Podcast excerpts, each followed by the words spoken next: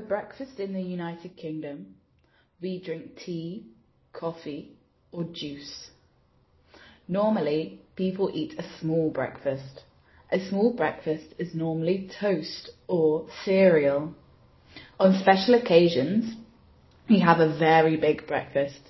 This is called a cooked breakfast or a full English breakfast.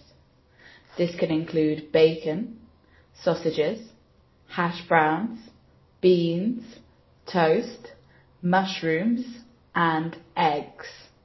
Personally, I like to have some yogurt with fruit and cereal. I always drink coffee in the morning as well.